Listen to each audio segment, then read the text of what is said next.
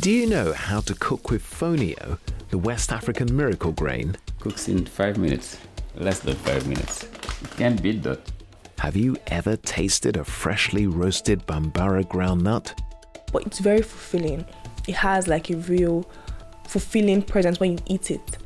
We all know that wheat, rice, and maize are the three crops that rule the world, yet Africa has more indigenous grains than any other continent.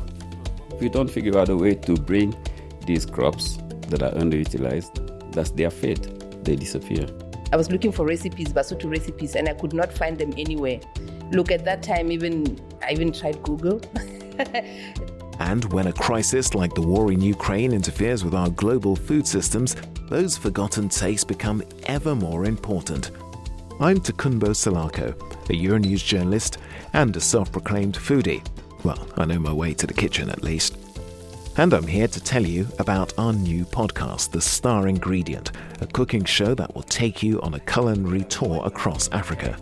We're going to meet local chefs and communities that are on a mission to recover and revive these indigenous foods, all while sharing delicious new recipes and flavors. Listen to The Star Ingredient on your favorite podcast app from October 28th.